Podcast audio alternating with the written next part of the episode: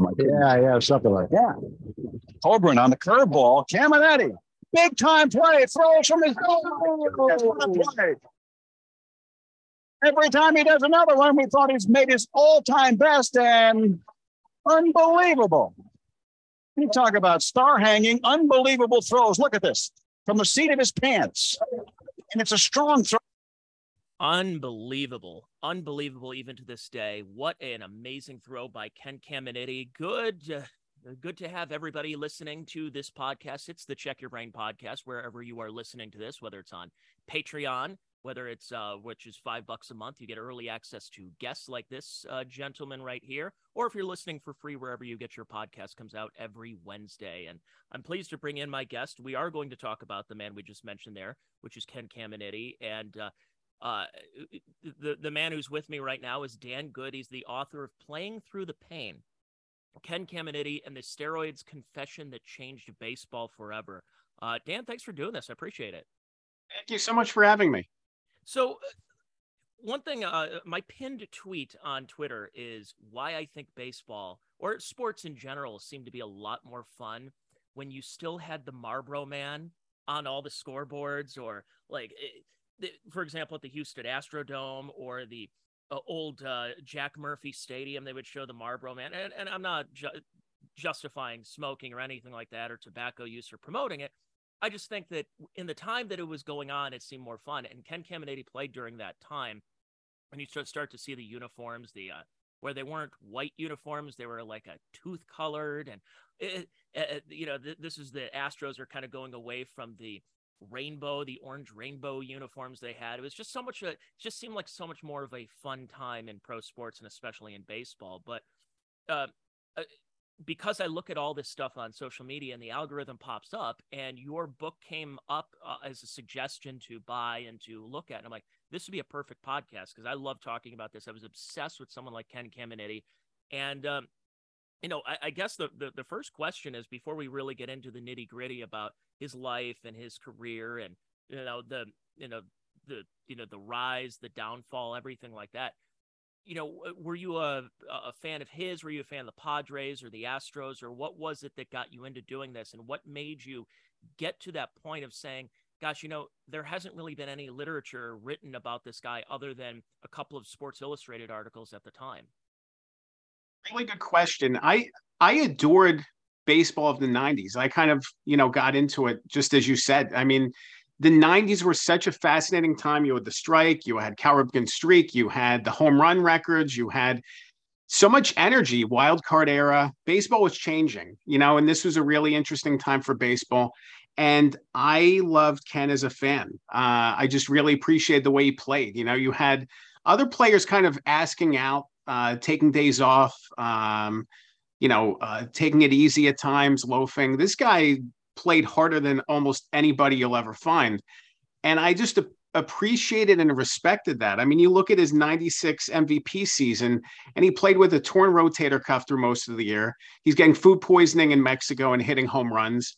I mean, he was just doing things that uh, it didn't seem human. Obviously, you know, looking back now, we can, you know, pinpoint a couple things he was doing, but um, at the same time, he just had this grittiness that I really appreciated, and you know, he he stood out to me among the '90s players, and for him to come forward in Sports Illustrated in 2002 and talk about steroid use in baseball and kind of blow the lid off on steroids, and then for him to die so young, uh, two years later it just really stuck with me. Uh, it really stood out to me. And, you know, I, I remember I was in college at the time when he passed away, and I wrote a column about it. And it really moved me. It really moved me when he passed away as a fan. You know, I, I never met him, um, but I always felt like there's more there. And as my journalism career picked up, uh, I was actually working overnights in 2012 and I had a lot of free time. And I said, you know what? I think it would be interesting if there was a book about Ken Caminiti. And I just assumed someone else had written one or was going to write one. And this was kind of something that uh, scared the heck out of me for the better part of a decade, saying, you know, what if somebody tomorrow comes out and says they have a book coming out about this guy? It kind of blows up my whole spot. But uh, I just, for the first year or so, just was researching his life, reading about him, you know, watching clips like that uh, that play for the for the Padres against the Marlins uh, when he's throwing the guy out from his butt, and and just recognize that there was more here, that there was a there was a real book here, and you know, I started interviewing people in 2013, and it you know slowly snowballed from there. That's amazing because you mentioned you were in college when he passed away, and I was in high school, and thinking about those days of people that you admired growing up or you watched and you find out they're no longer with us. When, when you're of that age you're not used to seeing a professional athlete. It's one thing if you see an old actor that passes away but you have an athlete that just turned 40 essentially is already gone. You hear about the details you know speedball new york city everything like that uh, but it was kind of shocking because you know we and, and since then we've had people we grew up with that that have passed away, whether it's football players like Steve McNair tragically or Tony Gwynn that you mentioned you wanted to uh, interview for the book. Um, but it was one of those things where you're like, wait a second, the the guy that now I think a lot of us knew that Ken Caminiti was not a Hall of Famer, but you knew that there was a lot of trouble around it and that this was such a quick and tragic ending. But what you lay out in your book is that yes, it's tragic. It seems quick to fans, but this has been a lifetime of whether it's abuse from drugs and alcohol, sexual abuse, that there was a lot going into this that it's almost amazing that he lasted that long when you, you start reading the book and you start understanding about his entire life story. Yeah, I, I completely agree. And, you know, I even look at the high level of play he was playing at throughout all of these struggles through all these off-field struggles through the addictions through the the problems he had off the field he was still playing at such a high caliber. That really told me how special of an athlete he was that even when he was struggling with addictions and other problems he was still performing. He was still a really good major league player. Obviously he was a lot better when he was clean and uh, you know when his his personal life was more straightened out. But you're exactly right. I mean and that was kind of the the devastation you know that you learn as as i you know continued working on the book was you know people want to blame it on steroids and people want to blame it on this or that. But this had been the seeds of his destruction had been set up long before and date back early early early in his life. And it was really sad to peel back those layers and recognize how far back the the the trauma in his life went and how how far back uh, all those problems went. Yeah, this is this is not certainly not a story where you hear about somebody that uh, all of a sudden tried cocaine, for example, and then a couple of you know give it a couple of weeks, couple of months, they're a full blown drug addict. This is somebody that had been doing this for a long time and struggled throughout his entire career, and you know on the field, off the field, everything like that. Um, I'm going to share the screen right now because I thought this was fascinating about thinking about his career. Because I, when I started getting into baseball, is when he was uh, starting to have his rise. So, uh, for folks watching on the video, I've got. Uh, let me move us here. Um, so you see, he comes up in 1987 here. He's got three home runs. Uh, you know, he's hitting 246, and he's kind of up and down, uh, back and forth between AAA. He starts becoming more of a, a, a full time guy as you start to hit the 90s. And you know, look at I mean, you look at these stats: three home runs, one home run, ten home runs in '89. Four, he's struggling to find a place. He's playing shortstop, playing third base. You know, just trying to stick around on the team. And then you get this like okay, so you see what he's kind of he's a guy he's going to hit you maybe like 270, 260 something, hit you about like 10 and 15 home runs a year. Then you start to see 94, his first all-star season, 18 home runs, then 26, then 40 and you're like, "Uh-oh." Um looking back now, we're kind of like, "Oh, gee, well, that sounds like this makes sense right now." But at the time, you're seeing a guy that had been playing for a number of years before this massive rise and that he was just kind of I don't want to say mediocre, but he was just he was a solid, serviceable third baseman, and then boom, yeah. all of a sudden he's an MVP. And basically, what it's laying out, and the admission was. Yeah, it's because he was training really hard in the gym and doing a little bit of a little bit of illegal substances in the gym. Exactly. You know, I look at his 1994 season. You know, this is after he got clean. He went to rehab for the first time. He was working out more frequently. He hadn't started using steroids at this point, so he was still clean on a PED standpoint. He was an all star for the first time. He had 18 home runs in the strike shortened season. Probably would have hit in the low 20s in terms of home runs in a full year. Um, you know, I, I look at that as a good reflection of the kind of season he was capable of as a clean player. Uh, but then you look at 95, 95, he started experimenting with steroids for the first time and 96 was the first time he used them all season. You know and you look at his power numbers through his padres days and they are you know 26 40 26 29 that's a huge thing. Even in 99 he he only played a partial season in 99 and still hit 13 home runs. You know he was he was really um, a power hitter in a way that he wasn't earlier in his career and it was jarring you know it was jarring looking at the the difference from one to the other. Um, you know and, and, the other flip side of it is that he should have been getting recognition for his defensive play earlier in his career. His 1989 season on defense was a standout season. He should have won the gold glove. Uh, he was far and away the best third baseman in the league. And because he kept getting overlooked I, I think it fueled that sense of frustration for him. Like what do i have to do to get recognized you know, and it really took for him to start hitting home runs before people started giving him awards. And, you know, that was kind of the hypocrisy of it all that, you know, he finally started using steroids and then everybody's getting all this attention in these mm-hmm. awards. It's like, I've been here, I've been playing, I've been busting my butt, you know, and, um, but no, you're exactly right. I mean, he became a different kind of hitter, uh, power hitter in a way that he wasn't um, in his earlier Astros days. I've heard. Eh, see, what's interesting is when you look back to the steroid era, and we go through this around this time. We're recording this in late December, and the you get to the Hall of Fame ballot, and and then eventually, I think in a what a couple of weeks or uh, something, they they're going to put out who is really going to the Hall of Fame for yeah. 2023. Yeah. And you start to look at it, and it's always the biggest conversation. It's great for sports talk radio, but you say who can make it? Are the steroid guys? Yes or no? Now, again, we've we admit that Ken Caminiti either didn't play long enough or had too short of a peak in order to make it. That's why it's kind of a fascinating story because not everybody who was doing steroids is was bound for Cooperstown. There were a lot of guys that were trying to do anything they could for whether it was their family. And you go, okay, well, that's cheating. You say, yes, but understand why they were doing it. A lot of guys were like, look, if I don't do this and get this pension and get the, the health care for my family, and if I can get away with this without getting caught, then we're going to be set for life. Otherwise, I'm selling cars. I'm, uh, you know, I'm, I'm working at a, at a hardware store in a couple of weeks, or I'm being sent down and making really bad money and uh, being in AAA and may never get that opportunity to do this again. And someone like Ken Caminiti, that again, not a bad player, very solid defensively in his early career, but it, it he must have had that situation where he had to look in the mirror and say, if I don't do this and I don't do this now, they're going to cut me. I may play for a couple of teams. They might give me an opportunity, but I'm seeing all these other guys are starting to experiment, the Cansecos and Lenny Dykstra and everybody else in the world.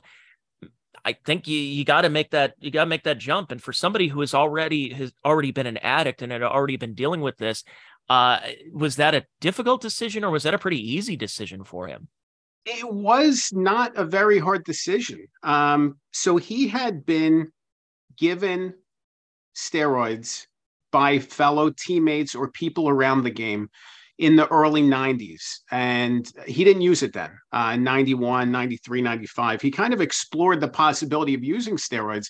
Uh, he and Chris Donnels in 93 were researching it a little bit but he he didn't feel like he needed it at the time. He was still in his 20s he was still kind of on the rise in terms of his physical ability uh, or maintaining. And by the time he got to 95, especially, uh, you know, he was making a lot of errors in the field. He was throwing the ball away. Padres didn't have good first baseman that year, and he just kept making throwing errors. He wasn't quite the player that he wanted to be. And, you know, after the age of 30, he had his contract up at the end of the season. There was a lot of things happening there. Additionally, at the end of 94, he he lost a lot of power. So his his power numbers actually slowed down after the All-Star break. And I think the rigors of a, a 162 game season really kind of started wearing on him physically. So he recognized, I think, that he had lost a step or was going to continue losing steps. How can I counteract that? How can I get the contract to help my family? He signs a three year deal, and then it's that self fulfilling thing. So, you know, he has success with it. So let's keep doing it. Um, but in terms of you know, in terms of the stigma, you know, it kind of goes back to his earlier days of he was always around people, you know, even dating back to his high school and college days. His friends, some of his friends had pursued steroids themselves. So there was never a big stigma. I think people look at steroids just as cheating in baseball. Um, you know, I I think for Ken, it was just a chance to play his best and help his team to get the contract he felt he deserved and to um, continue his career as long as he could. And I don't think there was any malicious intent there. I don't think he was, you know, there were people around him, including his wife, who, you know, weren't happy about the prospect of him using, but he wasn't looking at it that way. And I think it was a chance for him to stay on the field, especially in 96 with his rotator cuff.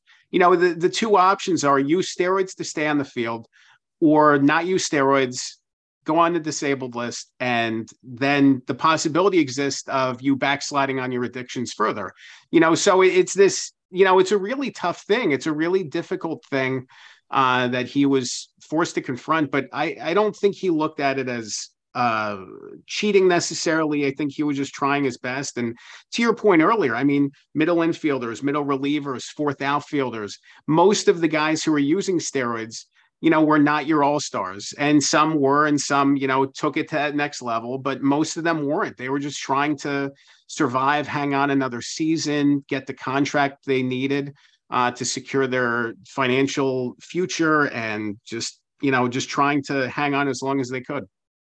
You, uh, when we played the uh, uh, the Florida Marlins, when Greg Colbrunn hit the ball down the line and he throws from the seat of his pants, it's one of two plays my dad and I always talk about is uh, that play and Jim Edmonds over the shoulder dive yes. catch at Kauffman Stadium. And uh, one thing that, it, just like with you, that drew me to somebody like Ken Caminiti growing up was it was that feeling of a reckless abandon out there.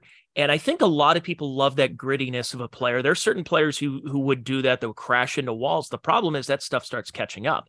And Ken Caminiti was a guy that I remembered uh, countless. I mean, there's probably the YouTube compilations people can go back of him diving for balls in the hole. And there was always a difference where you would see an Ozzie Smith that would dive, and he would always have that quick or, or Omar Vizquel too, a quick pop up and throw throw him out. Ken Caminiti is like falling all over the place, just diving, and you look back and why guys, uh, you know, people like Andy Pettitte and others had taken some kind of steroids or PEDs are trying to repair rotator cuffs or trying to repair something in their knee, something whatever. And you just see this guy that's just diving all over the field, would never have a clean jersey, it seemed like. And eh, I really enjoyed watching some of those players that I don't necessarily see as often uh, maybe guys are a little bit more cautious. Maybe the money's there. And that's the other thing I want to get to is talking about the money here in a little bit. But uh, you go, you have a player that plays like that in the 90s. Now you're getting to a point where these guys like McGwire are hitting the ball 500 feet almost every time. He's hitting in the third deck every single time. You've had Canseco hitting the ball into the Sky Dome. You've had now you're starting to see Barry Bonds is going through the same situation where a lot of his contemporaries, like Sosa, like McGwire, like Canseco, are all hitting bombs. Uh, Ken Caminiti ends up having one of his teammates, like Greg Vaughn, hits 50 home runs in, in 1998. So you almost have to look at everybody else around the league. You're like, I grew up, I, I was in the same quote unquote class as these players that you almost had to if because it, it's funny because I think a lot of us like to think in hindsight go like I would I would have played clean. You don't know that. You don't know that in especially in that time. You're talking about the mid 90s when you're finally seeing players making the money that a lot of those guys that in the 80s that if they did have that opportunity, they may have done it too uh, the money was just exploding by the 1990s. And again, if it was between going back to AAA, making the the league minimum, or you get a massive contract in the mid 90s and stick around with the team for a while, you know, it's it's not as uh, it's not as difficult a decision, I think, for a lot of these players. Now, as a fan, I went into that whole topic saying steroids are bad, steroids are wrong you know, kind of looking down on anybody who used. And the more you talk to those players, you know, one of the people I interviewed was Richie Lewis, a pitcher who has since passed away. He pitched at Florida State and was kind of a journeyman throughout his major league career. You know, when he was facing his second Tommy John surgery, uh, he wanted to come back. He wanted to pitch again, and he felt like you know using steroids would help him get back on the field. You know, I don't, I can't blame him for using. I, I can't blame a lot of these guys for using. Um, you know, and I think it's such a disingenuous argument to look at the sanctity of the game and the Hall of Fame and who should be in and out when we've had dozens of players from the 90s and early 2000s who are now in the Hall of Fame. And we don't know. We really don't know. All these players were forced to confront this situation themselves and make a decision that was best for them. You know, kudos congratulations to the players who didn't use. I wish all of them weren't facing those same pressures and could just say, I'm going to let this go and see how far my natural ability takes me. Um, but when you know other players are using and getting the contracts and getting the all star selections and MVP awards in Ken's case, like, yeah, I'm going to try the things that he's trying because it seems to be working pretty well for him. Yeah, that 1996 season. So you go, he goes to the Padres. He's in that massive deal. I remember that massive deal. Was it a three-team deal? Was that Padres? No, it was. It was just the two, but it was 12 players. It was it was huge. It always seemed like in those days the Tigers, the Astros, and the Padres had this weird deal where I'm seeing like a Phil Plantier go here and yes. Brad Ausmus go here and uh, uh, uh Andujar Cedeno and all these other players. It seemed like they all played for the same three teams in those years. but uh, Caminiti goes uh, from Houston, his years over in Houston goes to over to San Diego. And then by 96, yeah, that 40 home run season, um, he hits the home run the All Star game at, uh, at the old vet. And you just see basically the Padres were always kind of a team that plodded along. I always remember that uh, Jack Clark played for them briefly and criticized. I mean, if there's a if there's a player you didn't criticize on the team, it was Tony Gwynn. And Jack Clark famously came out and said that Tony Gwynn only cares about Tony Gwynn. Tony Gwynn only cares about hitting 350, 330. They don't win games. It's just as long as he keeps winning batting titles. Uh, they had some talent. Gary Sheffield was a near triple crown winner in 92. Fred McGriff played for them for a long time. Uh, Tony Fernandez. You had uh, Bruce Hurst.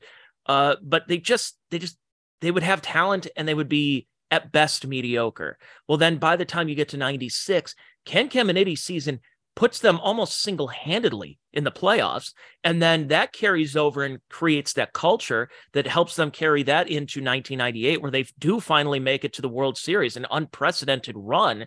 Even granted, they got swept by the Yankees, but it was be- a lot of it was because that Ken Caminiti was that staple at third base that they didn't have to worry about that position, a position that seemed to be in flux for a long time for the San Diego Padres.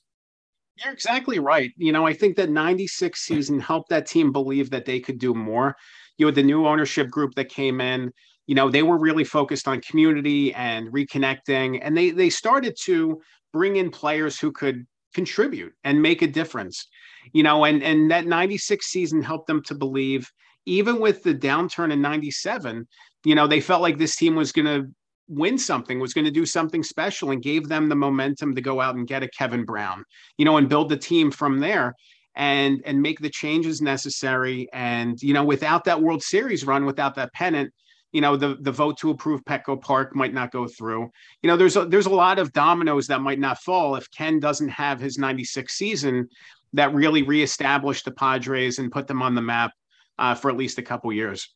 It's, it's truly incredible that 98 season where it was because it was a lot of random players that the, the, Padres, they didn't have a, a, many um, homegrown talent. I mean, you're getting, you're siphoning off from other teams and you get your Steve Finleys, you get uh, Wally Joyner at first base, Quilvio Veras at second base, and uh, you had a pitching staff at Mark Langston. You had uh, Sterling Hitchcock. So it was like a win now situation. And then right basically that right after that, outside again, outside of Tony Gwynn, the team ends up faltering and the pieces and parts go away. And eventually, you know, Ken's downfall starts really happening after that season. He didn't have the greatest World Series. Uh, well, none of them really did either. Um, but then, yeah, he plays, he goes to Houston again, plays for Atlanta, plays for Texas. And then that's it. it. You go from 1996, you're the MVP and you're one of the best third basemen in the league to yeah, though Ken Caminiti's retiring. Like he's retiring. He just won the MVP. It seemed like a couple of years ago, but now that we know, now that we, you know, we've done the research and you've uh, put it in your book, talk about that time after the, because it, it seemed like it was such a slow rise for him and then a quick drop off. So that peak there, not what you would say, probably say his career peak was about 94 to 99, but ultimately the peak season was 96 and then you just kind of saw it going downhill pretty rapidly. Talk about those years, his final couple of years in the league, and what was going on because he did have some run-ins with the law around that time too. Yeah, he was really starting to struggle. Um, you know, his addiction started to um, he backslid on his addictions starting in 97 you know as he was repairing his shoulder he went to the ESPY awards in new york and um, you know, was drinking there and you know just continued to backslide in his addictions from there surrounding himself with the wrong people. You know i think there's a, a sense of um, with him with all the success he's had you know i think there's that sense that you can handle it yourself that um, you can rise above it. And he really couldn't. You know he struggled with that. And he uh, struggled throughout the 98 season. You know he was facing a lot of emotional turmoil and personal struggles you know, that all really came to a head um, throughout that year and then into the World Series where he was struggling off the field. He was struggling on the field. Things weren't right. You know, after the season was over, his wife wanted him to come back home to Houston. Felt like that would be a good place to reconnect with uh, Biggio and Bagwell, and you know, you know, come back to a community that really cared for him. You know, he even got an offer to get signed by the Tigers. You mentioned the Tigers. Tigers really, really wanted him, and he turned down a lot of money to go back to Houston, you know, and uh, it just wasn't a good homecoming. It wasn't a good fit. You know, there were too many hangers on around him, there were too many distractions. Um, you know, he continued to struggle with addiction and he was playing pretty well here and there, but he wasn't playing consistently, you know, and, and he would miss long stretches of time with injuries. Uh, he fell out of a, a dare stand when he was hunting and hurt his back. There were just a lot of bad things happening in his life, you know, and then he went to rehab after the 2000 season, which was cut short uh, because of his struggles with addiction. And there he met a woman, Maria, who he, you know, was dating off and on for the remainder of his life. And, you know, he tried to have that comeback in 2001 with the Rangers and the Braves. It just wasn't working out he felt like he could still play and could still contribute. Uh, but then he was arrested soon after the season in a Houston hotel room. And, and that was really it. I mean, no team was going to take a chance on him. And that was a really difficult thing for him because he still felt like he had something to prove. He still felt like he had something in the tank, you know, and then to confront the reality that this is over, you know, and, and that was a really, really tough thing for him. And, you know, from there, you know, rehab, uh, court hearings, um, you know, the the way that his case was set up, you know, he had to continuously uh, take drug tests, and he would he would test positive, and then he'd go back into custody, and it was just an embarrassing thing because he was trying to move on with his life and trying to make the most of things, and yet everybody's recognizing the problems he has. It's all out in the news, it's all public. And that was really difficult because it really made it tough for him to move forward and to confront his addictions head on. You know, when when you can't even escape the public eye, you know, because of all the things that are happening. It was just a really difficult time and, you know, there were little glimpses of light and opportunity. He went back to um to Qualcomm for the final game there in 2003. And that was a really proud moment, but it was a, you know, kind of a tough emotional moment for him. Like he was kind of having panic attacks because he was worried about the way that the San Diego fans would respond to him. And they they adored him. They loved him. They gave him a standing ovation you know, to the point where the Padres wanted to bring him back in 2004. And in spring training, they did bring him back as a, an instructor for spring training, and it just wasn't working out. He was using again.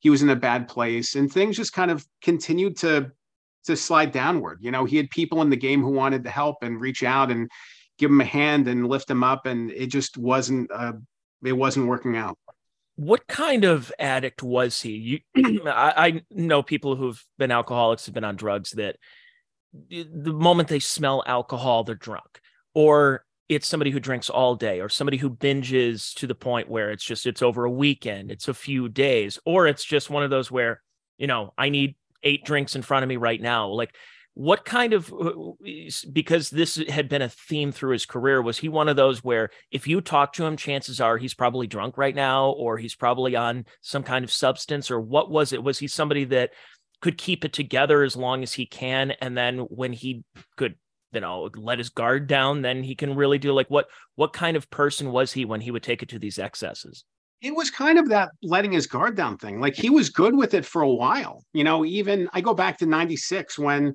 the Padres win the division and, you know, they're pouring, the teammates are pouring alcohol over his head. Like he wasn't drinking then. You know, he was still in a good place. He's taking his friends out to a steakhouse uh, to Morton's afterwards. Like it was a really special time for him, and he was in a really good emotional place. So he wasn't being pulled in that direction. But then when that flip gets that switch gets flipped, like everything just turned, and mm-hmm. you know it would start with just little things here and there. Oh, I can drink a little bit, I can drink a little beer, and then it would just kind of filter into other things. And and really, you know, earlier in his career and then later in his career, you know, it became the up and down. You know, when you're playing you have to pick yourself up. You know, maybe you have a, a, a, road trip, maybe you have a late night into an early morning, you know, so then he'd use a greenie to pick himself up, you know, and then after the game, you know, he would have to take, you know, painkillers and other substances to get him through the game. And then he would have to come down after the game was over. So he'd drink, but then he'd want to keep drinking. So he'd do cocaine, then he'd keep drinking. And then he'd wake up feeling you know horrible the next day and he'd have to pick himself up again so it was this endless cycle you know baseball as a career made it really tough for him to confront these addictions and it encouraged his addictions in some ways you know you think of you know sharing a beer in the clubhouse or you know taking a pill to pick yourself up and a lot of players could do these things and not worry so much about the ramifications, but he wasn't like that. You know, he wasn't going to just do it every once again. He was going to do it all the time because it felt good for him. You know, and then later in his career, he was uh, he was actually taking GHB before games, which was really really scary. Um, you know, that's like the date rape drug, and he was he was you know taking drinking little capsules with fluid um, to mellow himself out before games Hmm. And it just it was just a really bad situation. Um, seeing that up and down and and recognizing that, you know, I, I think a lot of his teammates, you know, would see him with the beer occasionally and not think much of it because beer's everywhere, you know, so be it.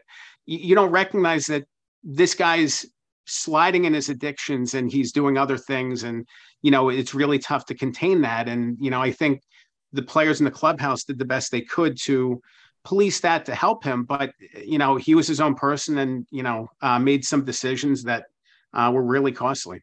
So he wasn't one of those where uh, the stories you you know we've heard about the 1986 Mets where Darryl Strawberry and you know there's cocaine, there's women, there's drinking, there's this and that in the locker room, like in in the game, like or Keith Hernandez. I mean, there's he has admitted that he would go back and they would pull out girls in the crowd and bring them back and have a quickie in the locker room and then go back on the field is one of those things where uh, oil can boyd said in 1986 that he wasn't sober for any one of those games. And obviously we all know the doc ellis story and and others but so he did what he could to keep it together for the game. It's not like mickey mantle where he would have a six-pack before we t- I talked to clete boyer uh, many years ago over 20 years ago in Cooperstown, and he said that, oh yeah, Mickey would have a six pack before the game, six pack after the game, and maybe a six pack during the game in his bat bag.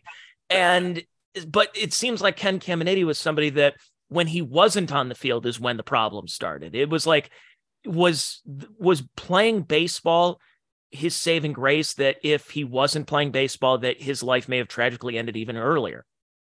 It's a good question. You know, I think in some ways baseball was a refuge that when he was between the lines and he was playing, um, there was more balance, there's structure. You know, I think in general, uh, his baseball career brought some structure to his life, you know, because, you know, he had people, you know, telling him where to be and he had to be at a certain place at a certain time and awake at a certain point. You know, when we didn't have that structure, it made it really difficult. You know, when you have no expectations, no accountability, nowhere to be in the morning and you don't have to be ready for anything that makes it really tough to pick yourself up. And i think his playing did offer some level of accountability for him and structure for him that was helpful in some ways.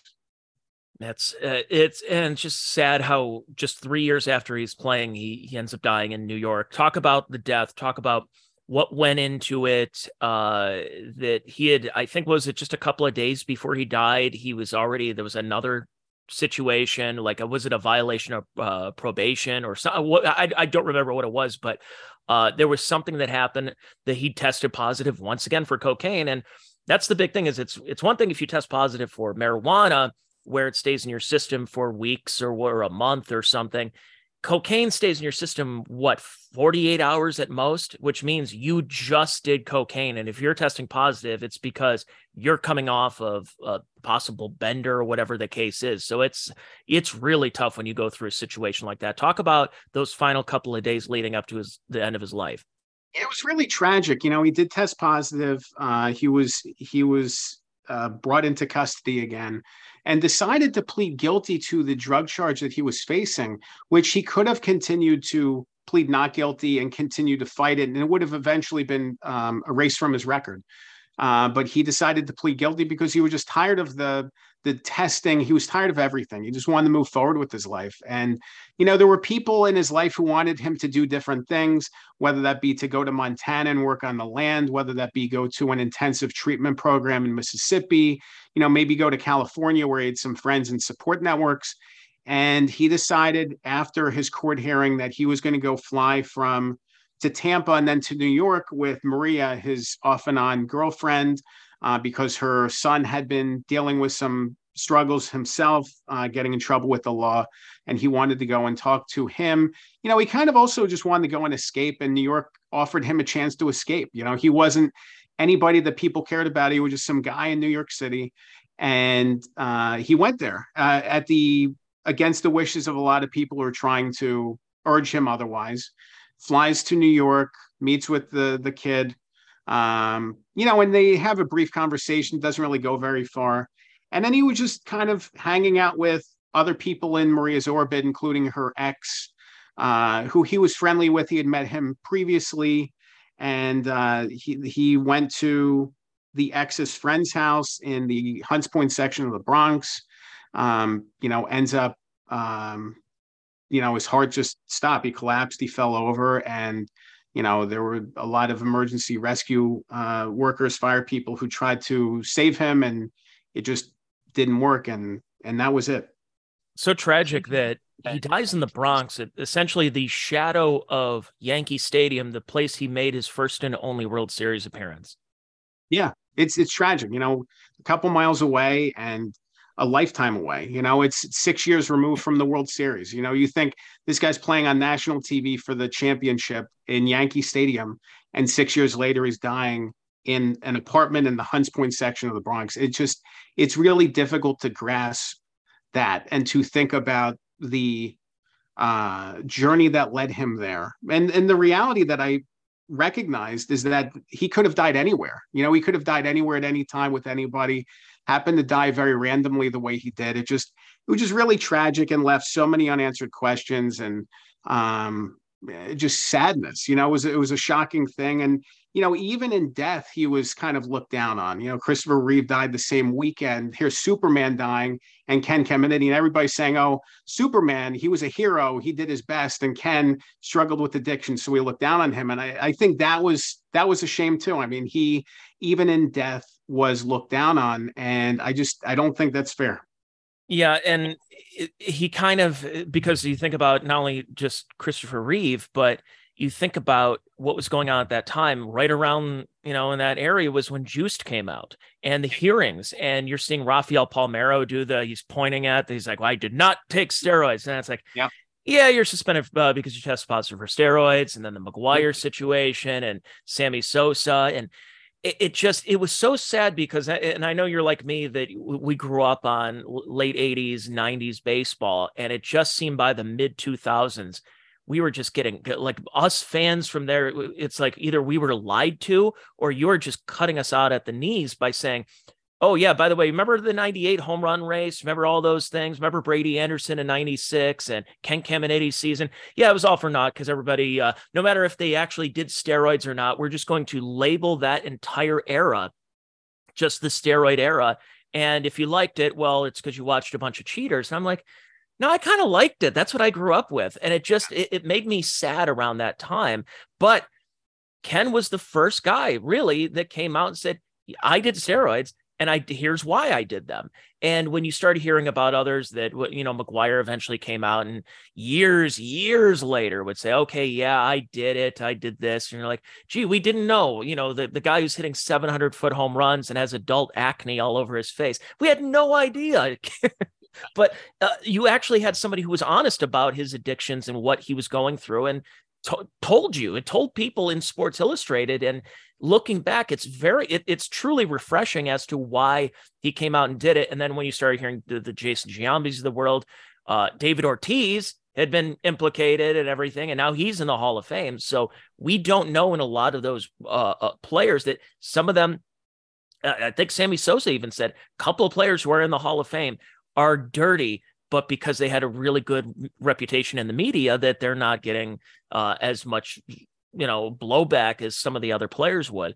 Um, but again ken caminiti is not somebody you would think of going to cooperstown other than being a visitor like you and me. However his is such a cautionary tale. And i guess the my last question to you is looking back at his legacy because as you said that he was afraid of going back to Jack Murphy or Qualcomm or whatever they were calling it that year uh, and going back there and uh, how he was going to be the, the reaction towards him or Houston or some of these other places. But I think as time has gone on, that mentioning his name, we remember that play that he made it uh, down at Pro Player Stadium. We remember the this the home run off of uh, Rick Honeycutt, and we remember a lot of these big moments that he had. And you kind of just go like, and, and, I think as time has gone on, we've softened our stance as a uh, uh as sports fans on looking at that era. And because I, I, maybe it's a couple of reasons. One of them is that we're starting to induct people that probably aren't worthy of going to the hall of fame. And another is look everybody needed some form of competitive advantage. Everybody does that. What do you think why do you think guys chew tobacco and and and dip? It gives you a little bit of a buzz a little bit of a kick. Isn't that a performance enhancer? Is coffee a performance enhancer? So you start looking at the morality of it and in my opinion i think more people start looking back at his legacy and going yeah, no, those were fun days, and he should be celebrated and not denigrated. Exactly. I mean, when he was playing, he was celebrated for playing all out. He played it the right way. He his uniform was always dirty. He was scrappy. He was gritty. All the things that we appreciated about him. I don't think those go away because he used performance enhancing drugs. I think they were a reflection and byproduct of the time in which he played and the the things he would do to play his best or play all out. You know, I think I think we need to recognize that at that time there was an off balance competitive advantage uh, for players who wanted to use those drugs, and you know it was it's difficult to reconcile that and and reflect on the fact that some players were using some players weren't the fact that we'll never know who was and who wasn't other than you know a couple of the cases and some of the mitchell report findings um, but that was a small glimmer. That was a small piece of it. You know, uh, Ken came forward unflinchingly. I think he deserves some credit for that. Uh, you know, when Jose Canseco started to come forward right around the same time Ken did, it was to sell books. It was to, um, you know, to burn Major League Baseball to the ground because he had an axe to grind because he wasn't getting another job. You know, so there was there was different motivations. Obviously, Jose Canseco's accusations have turned out to be largely accurate. Uh, but you know, I think Ken's uh, statements carry more weight because of the fact that he wasn't trying to gain something. He was trying to come back and you know and kind of correct the record a little bit and, and set his story straight and you know let everybody know that he wasn't trying to hide anything. You know that the um, he had no more secrets. You know, it was time to move on with his life. And you know, I think I think we do need to celebrate that and, and celebrate the person he was, you know, recognize how flawed he was, but recognize the great person he was. And, um, well, and, I'm, and I'm one thing we didn't get to is the mental illness that he was also a pioneer in talking about his mental illness that was more taboo in those days where you you know if you're a guy you play a guy you I play a man's game and you have to man up you can't talk about your your personal problems and your childhood trauma and addiction and everything. That was something that's like, look, no, you're a man, you don't do that. Well nowadays you it's very uh it's very common to have sports psychologists. It's very common to talk to somebody about some issues especially especially a lot of overbearing uh, fathers uh, that got you into being getting into the pros and you forgot that you didn't have a childhood. You your emotions were suppressed and he was a guy that all part of that process was getting the mental aspect. It wasn't even just the the physical or the chemical aspect. It was the mental uh, aspect of trying to get yourself onto the field every day, try to play as many games as you can in a season, and do so knowing that when you go home, that you're going to have to come to grips with your your childhood and your past. Yeah. No, he was he was trying to escape for a long time. And um, you know, I think over the years, it's been, you know, 20 plus years since he's played. It's been almost two decades since his death. You know, I think we've come a long way as a society in understanding better PTSD, trauma and the role it plays and addiction and the opioid epidemic. I, I think the issues that he faced are very relevant today and important. And I think that the dialogue around them has changed a little bit, in part because of people who've struggled like Ken. I, I think uh, it's important for us to uh, to recognize the issues he was dealing with, the efforts he made to try to better his life and improve his life, and um, you know that you know, so many people struggle with the problems he did who aren't famous baseball players, you know, but they they deal with these things silently and um, these are pervasive across our culture. But um, you know, I think I think his struggles um, allow us a window into um, something that we can all learn from and and better understand others who are struggling too. Yeah, it's it's incredible, and it's uh it's it's a great book. It's a cautionary tale. The book is called "Playing Through the Pain: Ken Caminiti in the Steroids Confession That Changed Baseball Forever" by Dan Good. Dan, thank you so much for being a part of this uh, and doing this podcast. Uh, I'm assuming you know what Amazon is where we find the book. Yeah, Amazon and anywhere that books are sold. And uh, where can we find you on social media if we want a little bit more information or any other projects you have coming up? I am on Twitter at dgood73, and I'm also on Substack, Dan Good Stuff at Substack. Excellent, Dan. Thank you so much. This is fantastic, and let's uh, we'll, we'll sell a couple more of these books, and hopefully it it for baseball fans, it probably puts a better light on somebody like Ken Caminiti and and others from that era who probably were going through similar situations that we don't know about. And it's a it's a, it's a very good read for a lot of people because it's it's a cautionary tale. It's not even just a baseball book, and that's what's that's what's very fascinating about this. So, Dan, thank you so much for doing this. Thank you so much. This has been such a pleasure.